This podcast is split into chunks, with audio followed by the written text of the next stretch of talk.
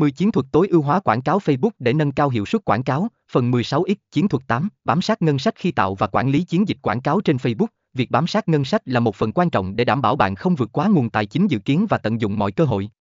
Dưới đây là một số chiến thuật giúp bạn quản lý ngân sách một cách hiệu quả. Một, Xác định ngân sách rõ ràng. Trước khi bắt đầu chiến dịch, hãy xác định ngân sách bạn sẽ dành cho quảng cáo Facebook. Điều này bao gồm việc quyết định số tiền bạn sẽ chi tiêu hàng ngày hoặc hàng tuần. Một ngân sách cụ thể và rõ ràng sẽ giúp bạn theo dõi và kiểm soát tốt hơn. 2. Sử dụng các tính năng điều khiển ngân sách. Facebook cung cấp nhiều tính năng cho phép bạn kiểm soát ngân sách một cách tổng quan. Bạn có thể thiết lập ngân sách tối đa cho mỗi chiến dịch, ngày, hoặc thậm chí cả chiến dịch quảng cáo cấp cao hơn.